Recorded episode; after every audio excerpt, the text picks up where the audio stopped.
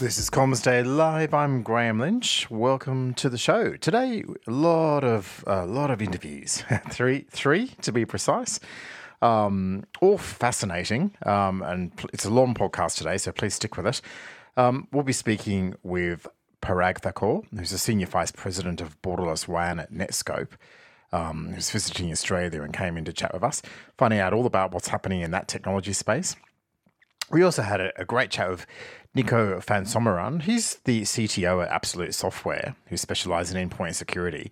But what what was um, what he was talking about, what he will be talking about, is um, artificial intelligence, all the hype around it, and why it might not necessarily be a panacea in the cybersecurity space.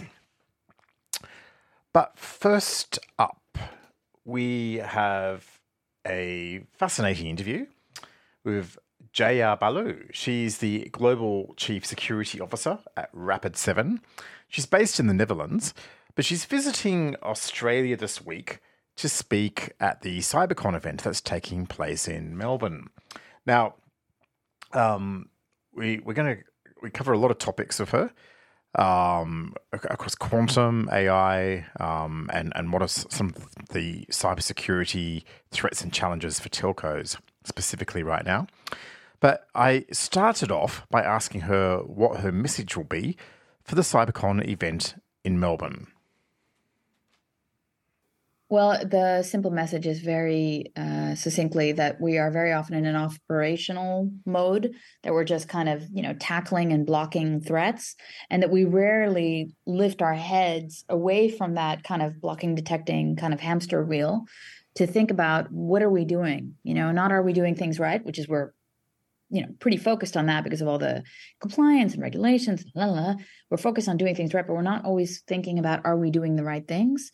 And it's really a talk about the ethics in cybersecurity, about looking at uh, laws that we are just kind of tacitly agreeing to because, well, what else can we do? Someone else said that, you know, and I don't think that we're using our voices enough to be heard from an from an operational perspective to go back and challenge some of these regulations, which are misguided at best and quite evil uh, if we take it to the worst extreme. Okay, well, we'll come back to that. I, I wanted to ask, first of all, Um, you know, a bit, having a look at a bit of what you've had to say in other fora um, about some of these topics, uh, one of the things that um, I guess stood out for me was your discussion about some of the challenges and, and risks of quantum technologies. We, we we hear a lot about artificial intelligence, but not so much about quantum. But it's still bubbling away there in the background, um, you know, fi- finding a place in the ecosystem. So t- tell me what you see is the issue there, and you know, from my point of view, awareness would would be the first one. Yeah, no, you're spot on. It's absolutely awareness. But the question is, what are you having to be aware of? I think the first and foremost issue is, like I always talk about, you know, everybody needs to do three things right for cybersecurity. That's security awareness, visibility and risk intelligence, and security capability. So it's basically knowing yourself in order to understand what you're protecting from whom, and then being able to see how it's going with visibility, and then prioritizing with risk intel, those important things first.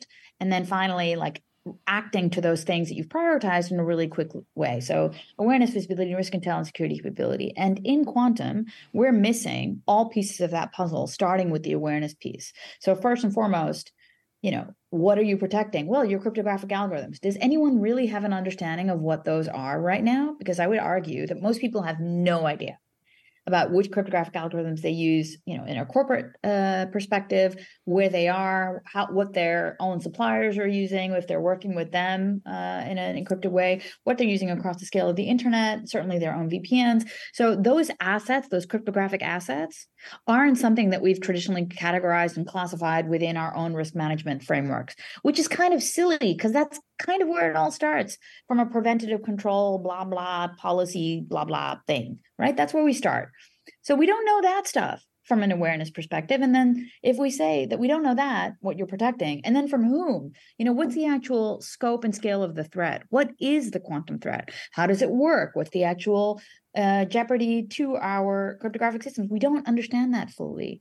And I do want folks to understand both of those things. What are we protecting from whom around quantum, in order then to subsequently go to the next phase of visibility and risk intel to actually see when it's going wrong? You need to be able to understand a little bit about that cryptographic stuff, because what you see is we tend to either kind of completely minimize it and say, oh, it's a big problem, it'll be later, I don't have to worry. That's not true. That's the first thing. They need to understand the imminence of that thing. And then secondly, they also need to understand, you know, that it's not going to be a cryptopocalypse. Oh, I can't pronounce this now. Apocalypse. It's not a cryptopocalypse. It's something that we actually can address. It's not the end of the world. It's just, you know, we need to keep our heads and think about defense in depth and then acting. So like when it comes to that awareness and then visibility and then capability, we need to actually be able to act on the basis of this knowledge and this visibility and do something about it, whether that's building new quantum secure communication links. Or I would say and, by the way, but it's it's really and replace our old algorithms with new ones that are quantum resistant. So we need to do all of those things, and all pieces of that puzzle are missing uh, when it comes to quantum. Okay, what what about with A I? There's definitely mm-hmm. a lot more conversation about A I and the security mm-hmm. threats that it could pose. Um, right. Do you think the right questions are being asked there, though? I think we are asking a lot more questions around A I than we have been in the past. I think now the discussion for a lot of countries and regions is still on the ethical use of A I. So I think, you know, rightfully so, maybe we're actually thinking about, hey, we've got this new cool technology. Do we actually understand it enough to apply it correctly and with guardrails so that when we apply it, it's not going to be succumbing to all of these, you know, A I threats? That being said, I think, you know, a little bit of the genie is out of the bottle.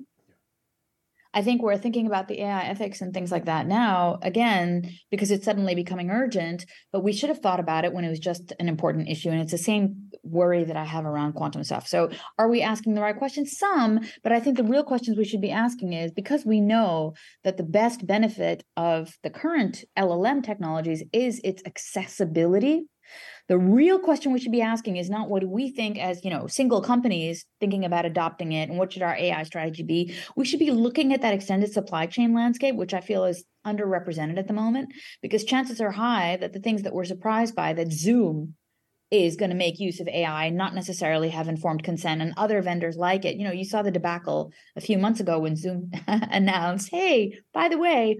So we should really be thinking about what are the questions we should be asking our extended vendor supply chain landscape around use of A I technologies before that, you know, kind of suddenly surprises us as well. Okay. And now, there's no complete faith in A I because um, there's a whole bunch of uh, folks that have this com- kind of the other side, the other polar opposite of complete faith in these A I algorithms, where I would argue we need to verify that faith, because there's certainly algorithmic attacks that we should be on the lookout for, and poisoning those algorithms from an A I perspective, that I don't think that we are asking there as well the right questions. It could be one of specialization, but I think it's also one of uh, security by obscurity. As long as we don't know, we're safe, which is not true. Okay. Um... Now, I want to turn my um, questioning to, I guess, the regulatory environment, or the emerging regulatory environment for corporates when it comes to cybersecurity. And, and we're seeing increasingly some quite onerous obligations placed on um, the corporate governance around cybersecurity, the responsibility of directors and so on. Um, do you, do you think that these regulations are a step in the right direction? I think they're well-intentioned. I just don't think that they are well fashioned, which is a real con- concern for me. Um, as a chief security officer, uh, I can tell you that I'm very much worried about what happened to both Joe Sullivan, who was the C I S O of Uber, and granted, Joe Sullivan may not have made the best decisions, which resulted in his prosecution. But the fact of the matter was that the chief information security was prosecuted, but not the C E O. And no one else in the company other than the chief security officer. And these are things that I do not understand, because directionally, um, the responsibility also lies with the rest of senior leadership, not just the chief security officer. And if you take a look at SolarWinds, the Securities and Exchange Commission of the United States, because SolarWinds is a listed company, when they were hacked by the Russians, there were two Wells notices issued by the S E C saying that there's going to be further litigation to the C I S O, the chief security officer, and the C F O. Again, omitting the C E O from this. And I would argue that why are why is there any litigation going to the chief security officer, who's probably the one person that tried to improve cybersecurity posture at that company, you know, before the hack? I mean, obviously, there might have been insufficient controls, but that's certainly not at the responsibility of the one person who's actually trying to improve them. I mean, security is something that's done throughout the company, through I T teams, product teams, tech teams. So why are we then just blaming the guy that was trying to fix it? So here, there is that shift between well-intentioned to well-fashioned. I would argue that th- this is not a well-fashioned concept, and I think it bodes poorly for the rest of the cybersecurity industry. There's also a mandatory disclosure um, that's going to be coming out from the S E C, and it's going to, it's already come out, actually, to be honest, in September, but it's going to be mandated to report under there in December. And I think that this is also quite significant because companies need to report incidents within four days of determining um, materiality. Hmm. And the determination of that materiality is rather vague. And then subsequently having to know, you know, during the fogging of an incident, is it or is it not material, is a hard estimation to make. And I would argue that, that the, there's probably going to be penalties and fines levied when we get that part of it wrong as well. So I worry about this kind of sliding slope into penalties and fines, which it seems globally that's where we're going. It's interesting because we, we had a situation in Australia um, over a year ago now where our second biggest telco, Optus, um, suffered what appeared at the time to be a massive data breach where millions of records potentially um, had been hacked. It turned out to be considerably less, but nevertheless, it, it, it prompted a, a giant whole of government response and a complete rework of the way cybersecurity regulations um, are, are set in Australia. But over a year on, we st- still don't have any of the promised reports of various government departments into what happened, or even the, the Deloitte report that Optus itself commissioned. It's over a year now. And it, it strikes me that it, either something's been hidden, or probably more likely, it's an incredibly complex thing to describe and analyze. So, so is that part of that risk that these are very, there's a lot of nuances, a lot of shades of grey in these sorts of things, and as evidenced by the lengthy time it takes to report on them. But we're applying these draconian penalties at the same time. Yeah, yeah, yeah. yeah. It, it, you know, black, black, black and white verdicts on a situation that's full of shades of grey. Yeah, I, I share your concern. Um, I do think that that's a problem. And also, like, one of the things that your point to that it's just incredibly complex, I think that's the right way to look at it. It actually is really complex. It's difficult for companies to determine exactly what's going on, and more, even more difficult as they're uncovering how the hack happened with, you know, all of the uh, forensics and due diligence and trying to trace the path of initial exploitation. Because I think, I'm not sure, but I think up until now, we don't, exa- or at least not everyone knows exactly what that initial entry uh, point was for the Optus hack, yeah. because I remember reading um, that it was an exposed A P I, and they weren't sure exactly how the hacker, or it was uh, some other type of data breach, perhaps phishing. Um, yeah, but this was, was something... this was all media speculation because none of the ah. actual parties, whether it be the regulator mm. or or Optus itself, have ever confirmed yeah. anything. So, so no, it's a great mystery around it all. Employee. That's kind of my point. Yeah.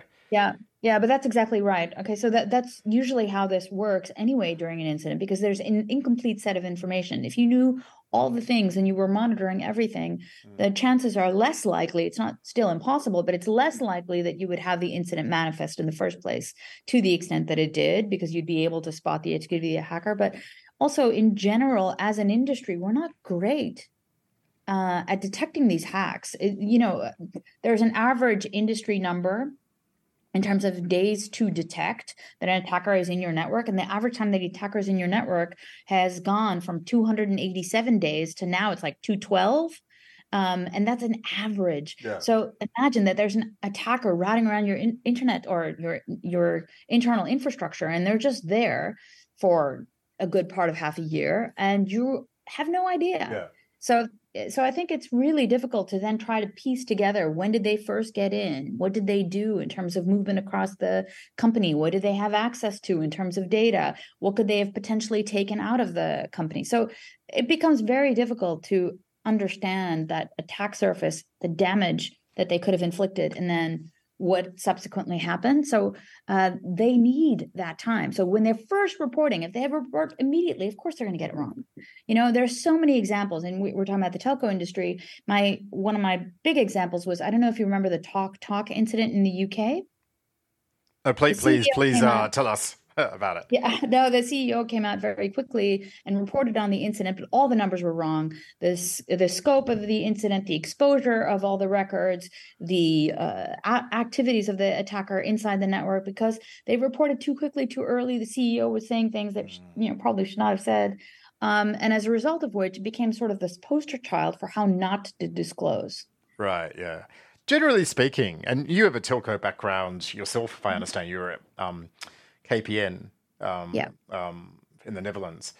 Um, um, do you think telcos generally have their act together on this, or do they still have a long way to go? Um, you know, telco infrastructures are really large and complex, and I would argue that the hardest thing that they have is that know thyself portion of the equation, the majority of telcos. I think there's a lot of wonderful technical people who have good understanding of what needs to be done, but that is not necessarily saying that they have the ability to carry it out. Also, year on year, telco dev- revenues globally are in decline. So every year, they have less money to work with overall, and as a result of which have to be really efficient in terms of what they prioritize for cybersecurity and what they don't, even though they see it as like a foundational business to operate, and it's usually mandated by telecom uh, regulation.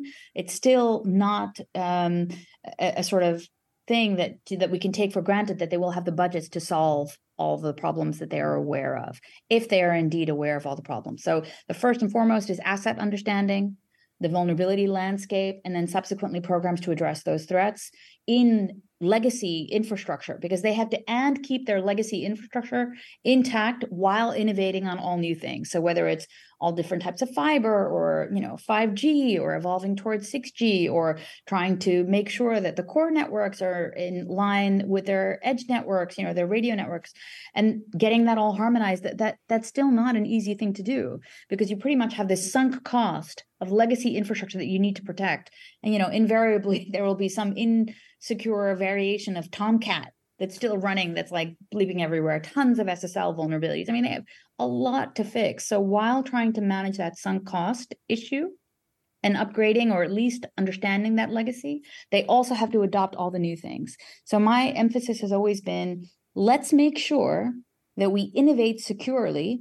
And then for the rest of the stuff, that we have a strong understanding of the vulnerabilities, that we can prioritize those well to take the worst off of the table and then work our way down, because we're not going to fix everything on the legacy, simply because some of that legacy has been around uh, for so long that there's not always patches available. There are things that are end of life that then all you're doing is adding firewalls and segmentation in between, because you cannot completely remediate. You're just trying to figure out how to harden and segment. Yeah. So it's not always easy. Okay, a final question. Um...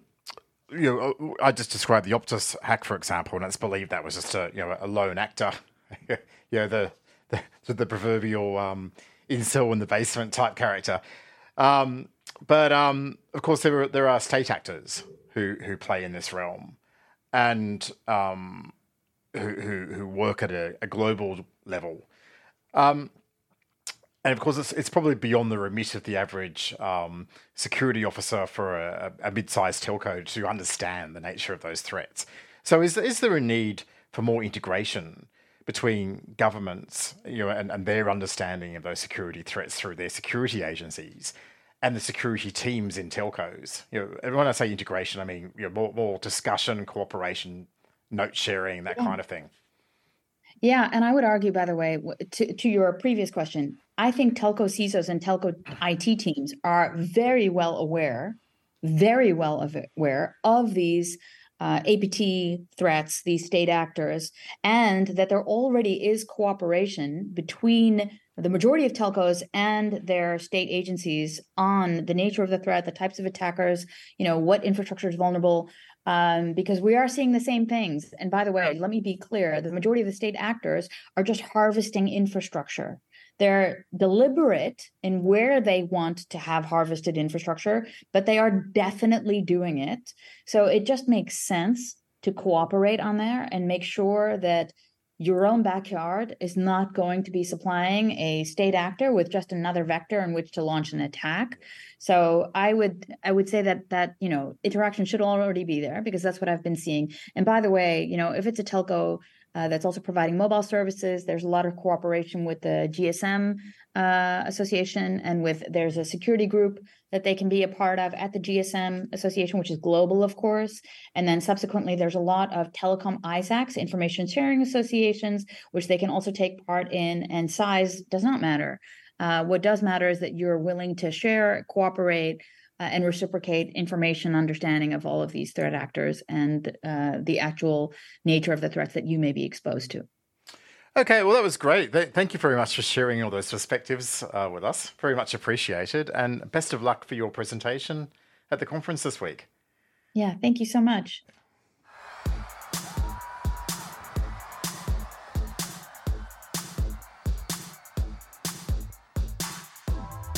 Okay, moving on, we have a special guest in the Comms Day studio. Coming, coming out all the way from California, I'm joined by Parag Thakur.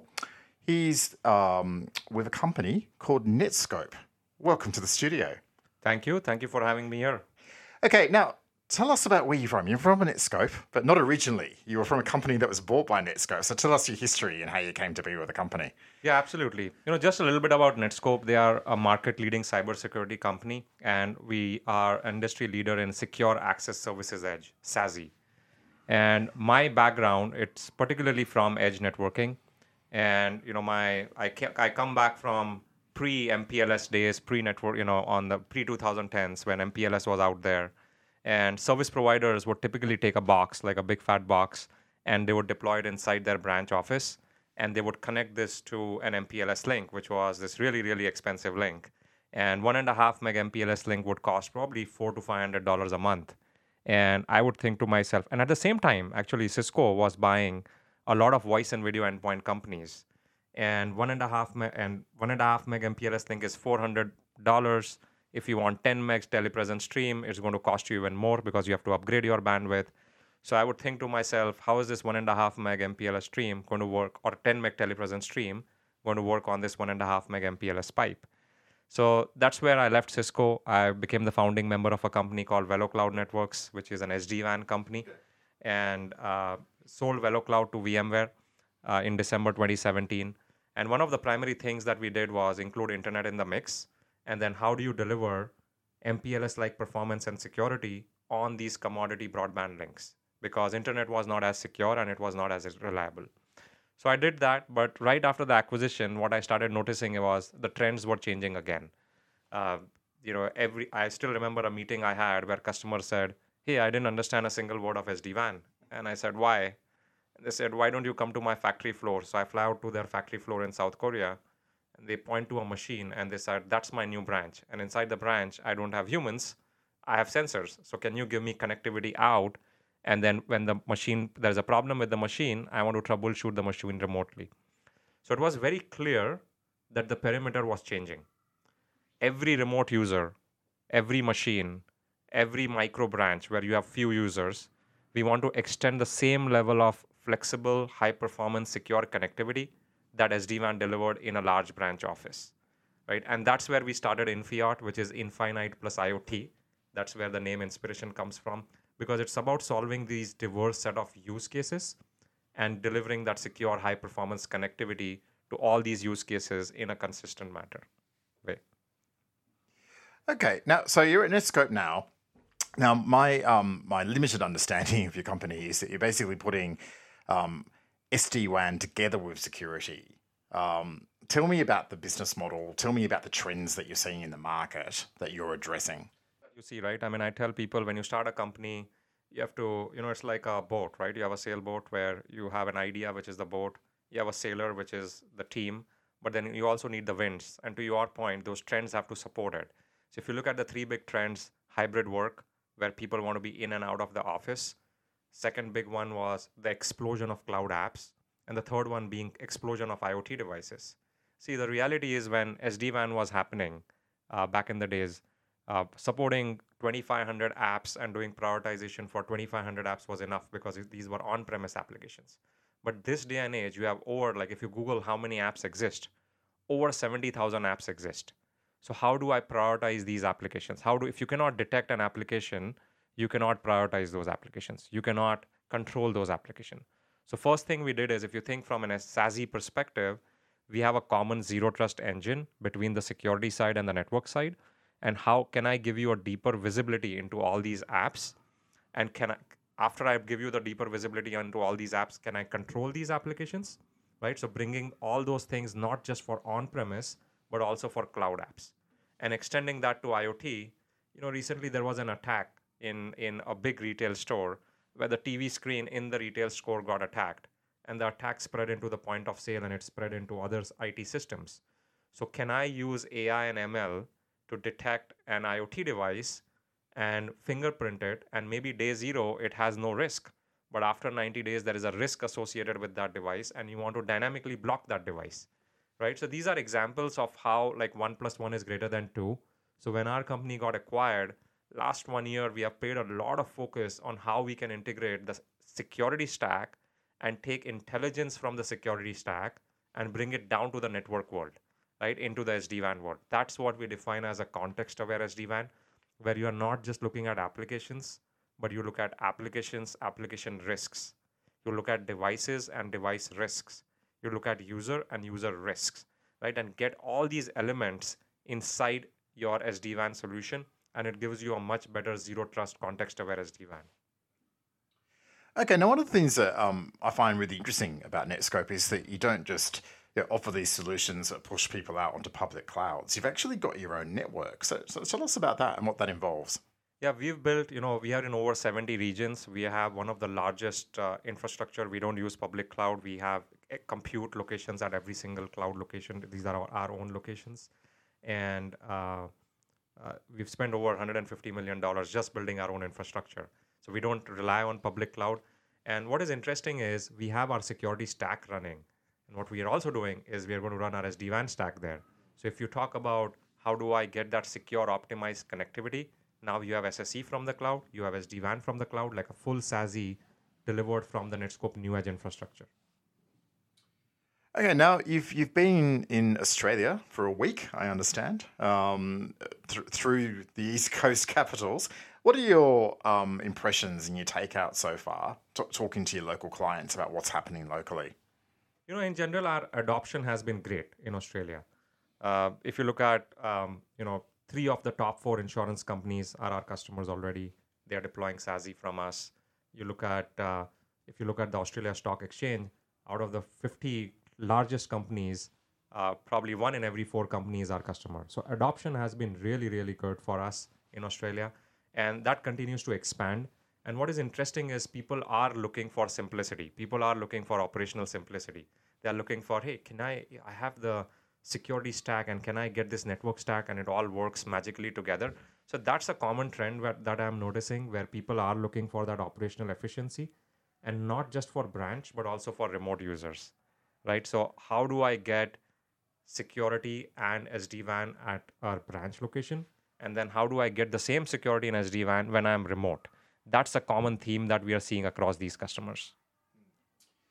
Okay, well, look, thanks very much for dropping in and, and sharing your perspectives on what's happening in the market with us, and have a safe travel back to the United States. Yeah, thank you. Thank you for your time.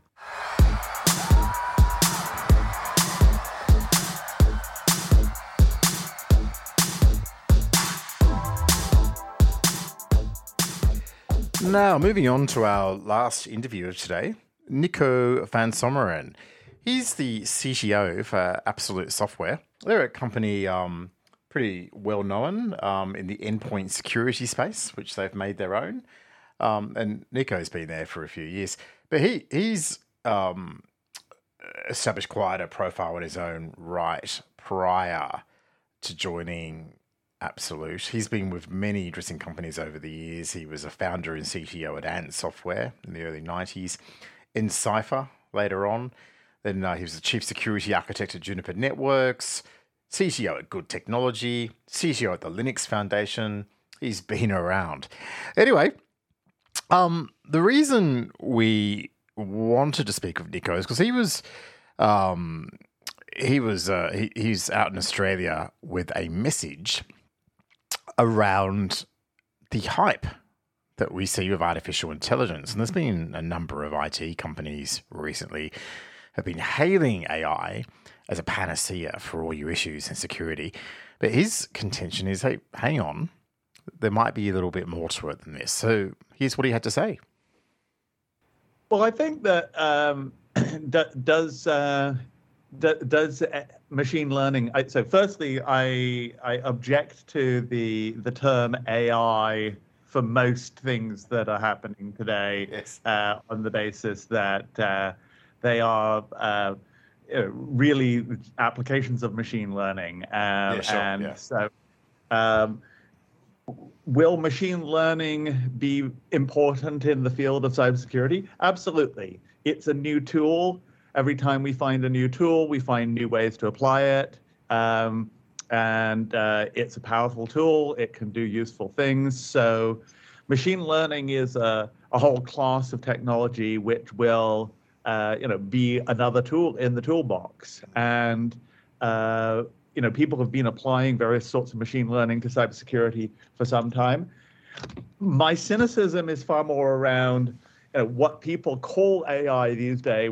The zeitgeist is particularly around large language models. Yeah. And I think that the the hype around large language models is um, uh, significantly in excess of the utility for the majority of cybersecurity problems.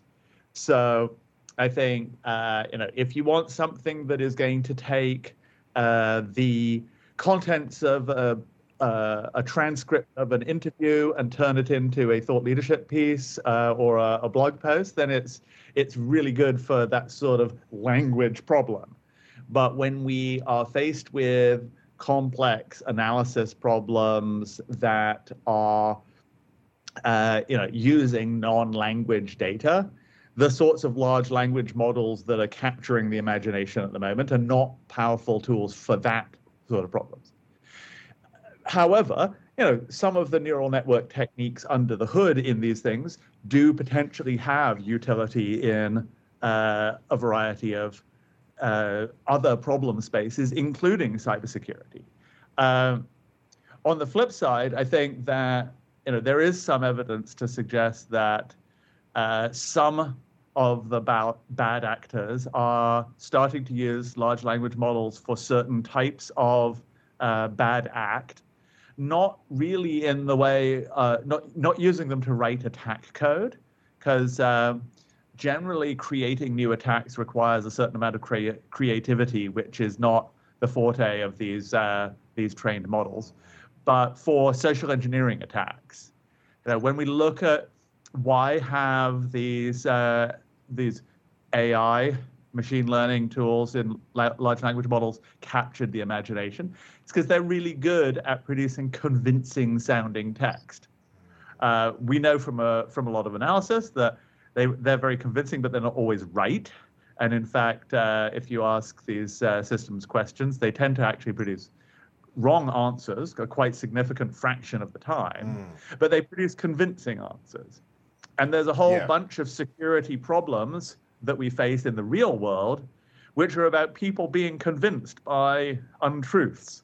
Uh, yeah, I was just going to say that. I mean, the, the usual giveaway in a scam text is poor grammar or or yeah. poor spelling, that type of thing. It's a giveaway. It's a giveaway that it's um, not not an authentic origin. A I solves all that. It it does, though.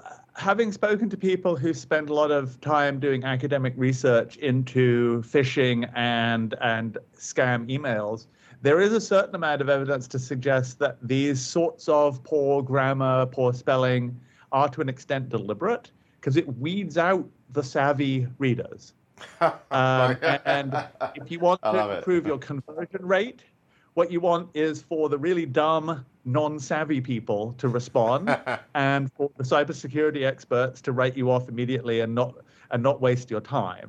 And so, you know, it's uh, it's unclear whether for the scam emails it's going to be a powerful tool.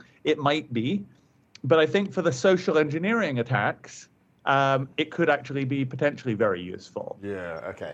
Just, just to go back to the original point and, and you know, what Microsoft and others are saying, which is, you know, we, we can use, we can put A I at the center of what we're doing here. It, it, I mean, a couple of points I'd make. I'm not sure who's beeping there. um, Couple of couple of points I make there. First is that A I seems to me to deal very much in patterns and probabilities, that kind of thing. Yep. Whereas hackers tend to be a little more erratic, a little more one-off, a little more innovative. So A I is actually not a, a terribly good kind of system of organization to identify a threat. Well, actually, uh, perhaps that you could make make a good argument for the reverse, which is that if you've got systems which are very good at finding patterns and identifying patterns and reproducing patterns, uh, then they're also potentially very good at detecting anomalous behavior. Mm-hmm. And so actually we use a, a neural network system in one of our products. We don't Um, you know, make a song and dance about using A I, but we have a neural network-based anomaly detector in our network security products that allows us to learn the patterns of behavior of a particular user in fine detail mm. and then detect anomalous behavior on that user's machines. Mm. And when there is anomalous behavior, we have reason to question whether it's the legitimate user on that machine mm. or not. Mm. And so yes, it's very. They're very good at finding patterns for for spotting potentially harmful behavior. Finding patterns is actually a really powerful tool. Mm. So that is one of the areas where I do think machine learning techniques uh, are going to be potentially quite useful in cybersecurity. Okay, so what's your actual core contention then? Your objection to this idea that machine learning can fix all problems? What what what's your specific issue oh. there?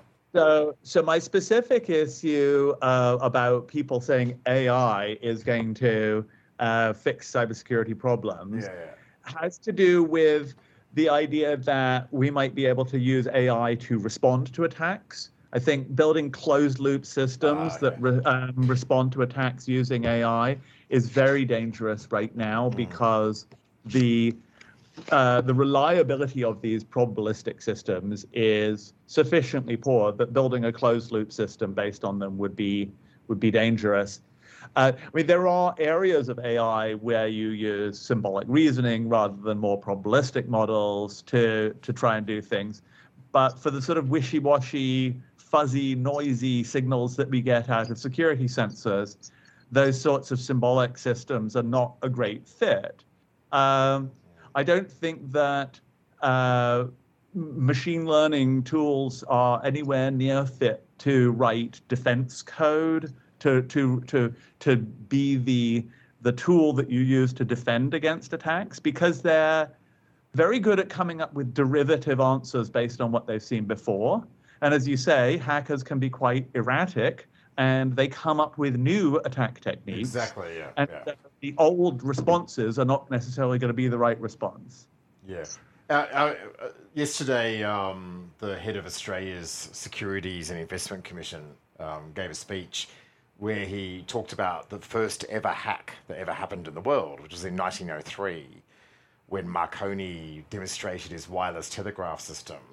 And because he was the first, it had never occurred to him that someone might hack him. And what actually happened was that a magician and a comedian had had um, set, set up equivalent radio equipment and intercepted the signal and, and uh, started playing pranks on the demonstration whilst it was in progress. Of course, the issue being that Marconi couldn't contemplate that there would be another person who would set up the equipment in the same way to interfere with his radio signal. But it literally happened on the first demonstration of the wireless telegraph.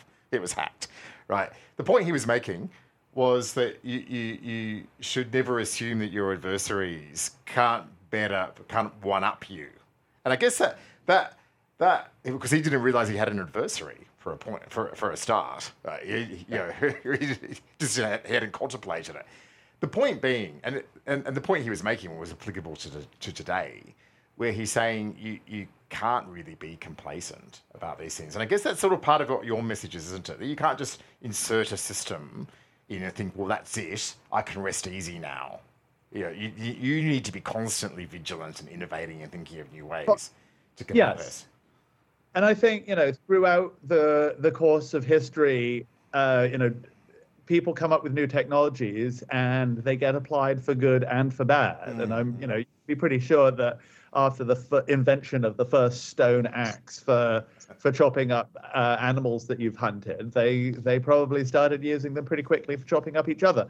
Um, so you know, I think that you know technology continues to grow apace, and you know, I um, I always laugh when people say that technology is sort of improving at an exponential rate, which is the, um, you know, actually it probably is, because I think that, uh, you know, uh, te continue, technology improves at a rate approximately proportional to the amount of technology we already have. Mm. And if you ask a mathematician, what do, what do you call a function whose slope is proportional to its height already, then that's called an exponential curve, actually by definition. Mm. And so you know, I think technology does continue to grow at an exponential rate, but it it continues to grow at an exponential rate for both the attack and the defense. Yeah, yeah, exactly, exactly. So we yeah, just yeah. have to constantly be tracking what are the technology changes and try to understand what are the ways that the people we're trying to defend against are going to try to use these technologies, and then see how can we combat those new def new attacks. And we constantly see new attacks from new quarters in new ways all the time. And so, you know, it's a it's a constant vigilance exercise. Uh, and we can't just sort of expect that there's a panacea. And I guess I my objection to a lot of the sort of commentary that's coming out is that the idea that this might be a panacea. Yeah, understood. Now, um, tell me about your company, Absolute Software. Um, where do you fit into, into all of this, and what are you, what are you offering a client base that can help them with some of these types of challenges? So we're, our company is really predicated around the idea of cyber resilience. Right. So if you if you look at the millions of machines that we help manage, um, you know our, we have uh, fourteen or fifteen thousand customers, I think, these days, and we have uh, fifteen million end user machines enrolled on our platform. Mm. And we collect a lot of telemetry from those to help our I T and security uh, customers by uh, uh, manage those machines uh, and monitor those machines and make sure that they're properly configured and properly running. And we know that people spend an awful lot of time and energy and money deploying security tools on endpoints. Mm. And very often those security tools are not functioning correctly. Right. Um, the you know people identify a threat, they buy a tool and they deploy it, but often they don't know whether it's actually being effective. And very often end users or malactors or other uh, circumstances cause the tools that you deploy to cease to function the way you want them to function. Right. And that has several knock-on effects. Firstly, it means that your defense is not where you thought it was. Secondly, you're spending money which is wasted. Um, and you know, so you're in a position where you are not able to bounce back in the face of an attack. And we're really about providing that resilience, that ability to bounce back in the face of atta- an attack. Because I think that realistically, it's not defeatist to say it's not a question of if we're breached, but when we're breached. Yeah. Yeah. I think that the the rate of attack and the rate of change of the types of attack is so fast that we have to say, yes, we're going to do everything we can to reduce the the the chances of being breached, but it's still probably going to happen in the end. Mm. And I sort of feel like in the in the cybersecurity space, we've sort of reached a point where The the spend that we try and apply to reducing the chances of being breached is reaching a diminishing return. Um, you know, the you know you can spend twice as much on a car, but it doesn't go twice as fast. You can spend twice as much on a hi-fi, but it doesn't sound twice as good. And we're reaching that diminishing return in cybersecurity spend too, from the point of view of reducing the probability of successful attack. But the risk to our organization is the product of what's the probability of an attack and what's the damage of an attack. Mm. And you know, we might have a a relatively small amount of damage, but it's going to be a huge probability, and that's a high risk. Or we might have uh, a huge damage if it happens, but the risk of it happening is very small, and that quite quite high risk. We can squeeze the p- probability of attack down as much as we want, but we'll never get it to zero. Yeah. And we reach this point of diminishing return on the amount of spend. Mm. Our thesis is that companies need to spend more time thinking about, okay, if you've got uh, the chance of an attack non-zero, what can you do to reduce the cost of that attack? Yeah. How do you reduce the lateral movement? How do you reduce the amount of time it takes your u- users uh, to get your users back up and running? Mm. Um, how do you reduce the scope of the impact? Because that brings down that risk as well. Yeah. And so we're really in the, the resilience space. And we do that by having a software tool which is embedded in the BIOS of a lot of the, uh, nearly all the P Cs that ship. Most of the major P C manufacturers put our code in the BIOS. Mm. And that code is actually one of the first things that starts up when that machine starts. Um, and we use that as a vantage point to collect telemetry, to give teams insights into what their machines are doing. Mm. And we also use it as a as a, a launching point for repair actions. So we can say not just you've got tools installed and they're not working, mm. but you've got tools installed, they're not working, and we can fix them. Yeah. And, and and so that's how we deliver that resilience. We spend a lot of time uh, uh, thinking about how do we look at the traffic on uh, networks and use that to identify anomalous behaviors. Most of what we do at Absolute is around endpoint behavior, but I think that some of the techniques that we've been looking at in terms of how do we uh, understand the traffic that's traveling over our networks is potentially very useful to the people who see that aggregated traffic. And I know that in a number of countries, particularly in the U K, the U K N C S C, National Cybersecurity Centre, have been working with I S Ps and telcos and network operators to try to get them to be better at identifying malicious traffic coming from end user systems. Uh, we know that so many of the um, threats on the internet are actually due to individual machines getting infected and then being used as a launching point for other attacks.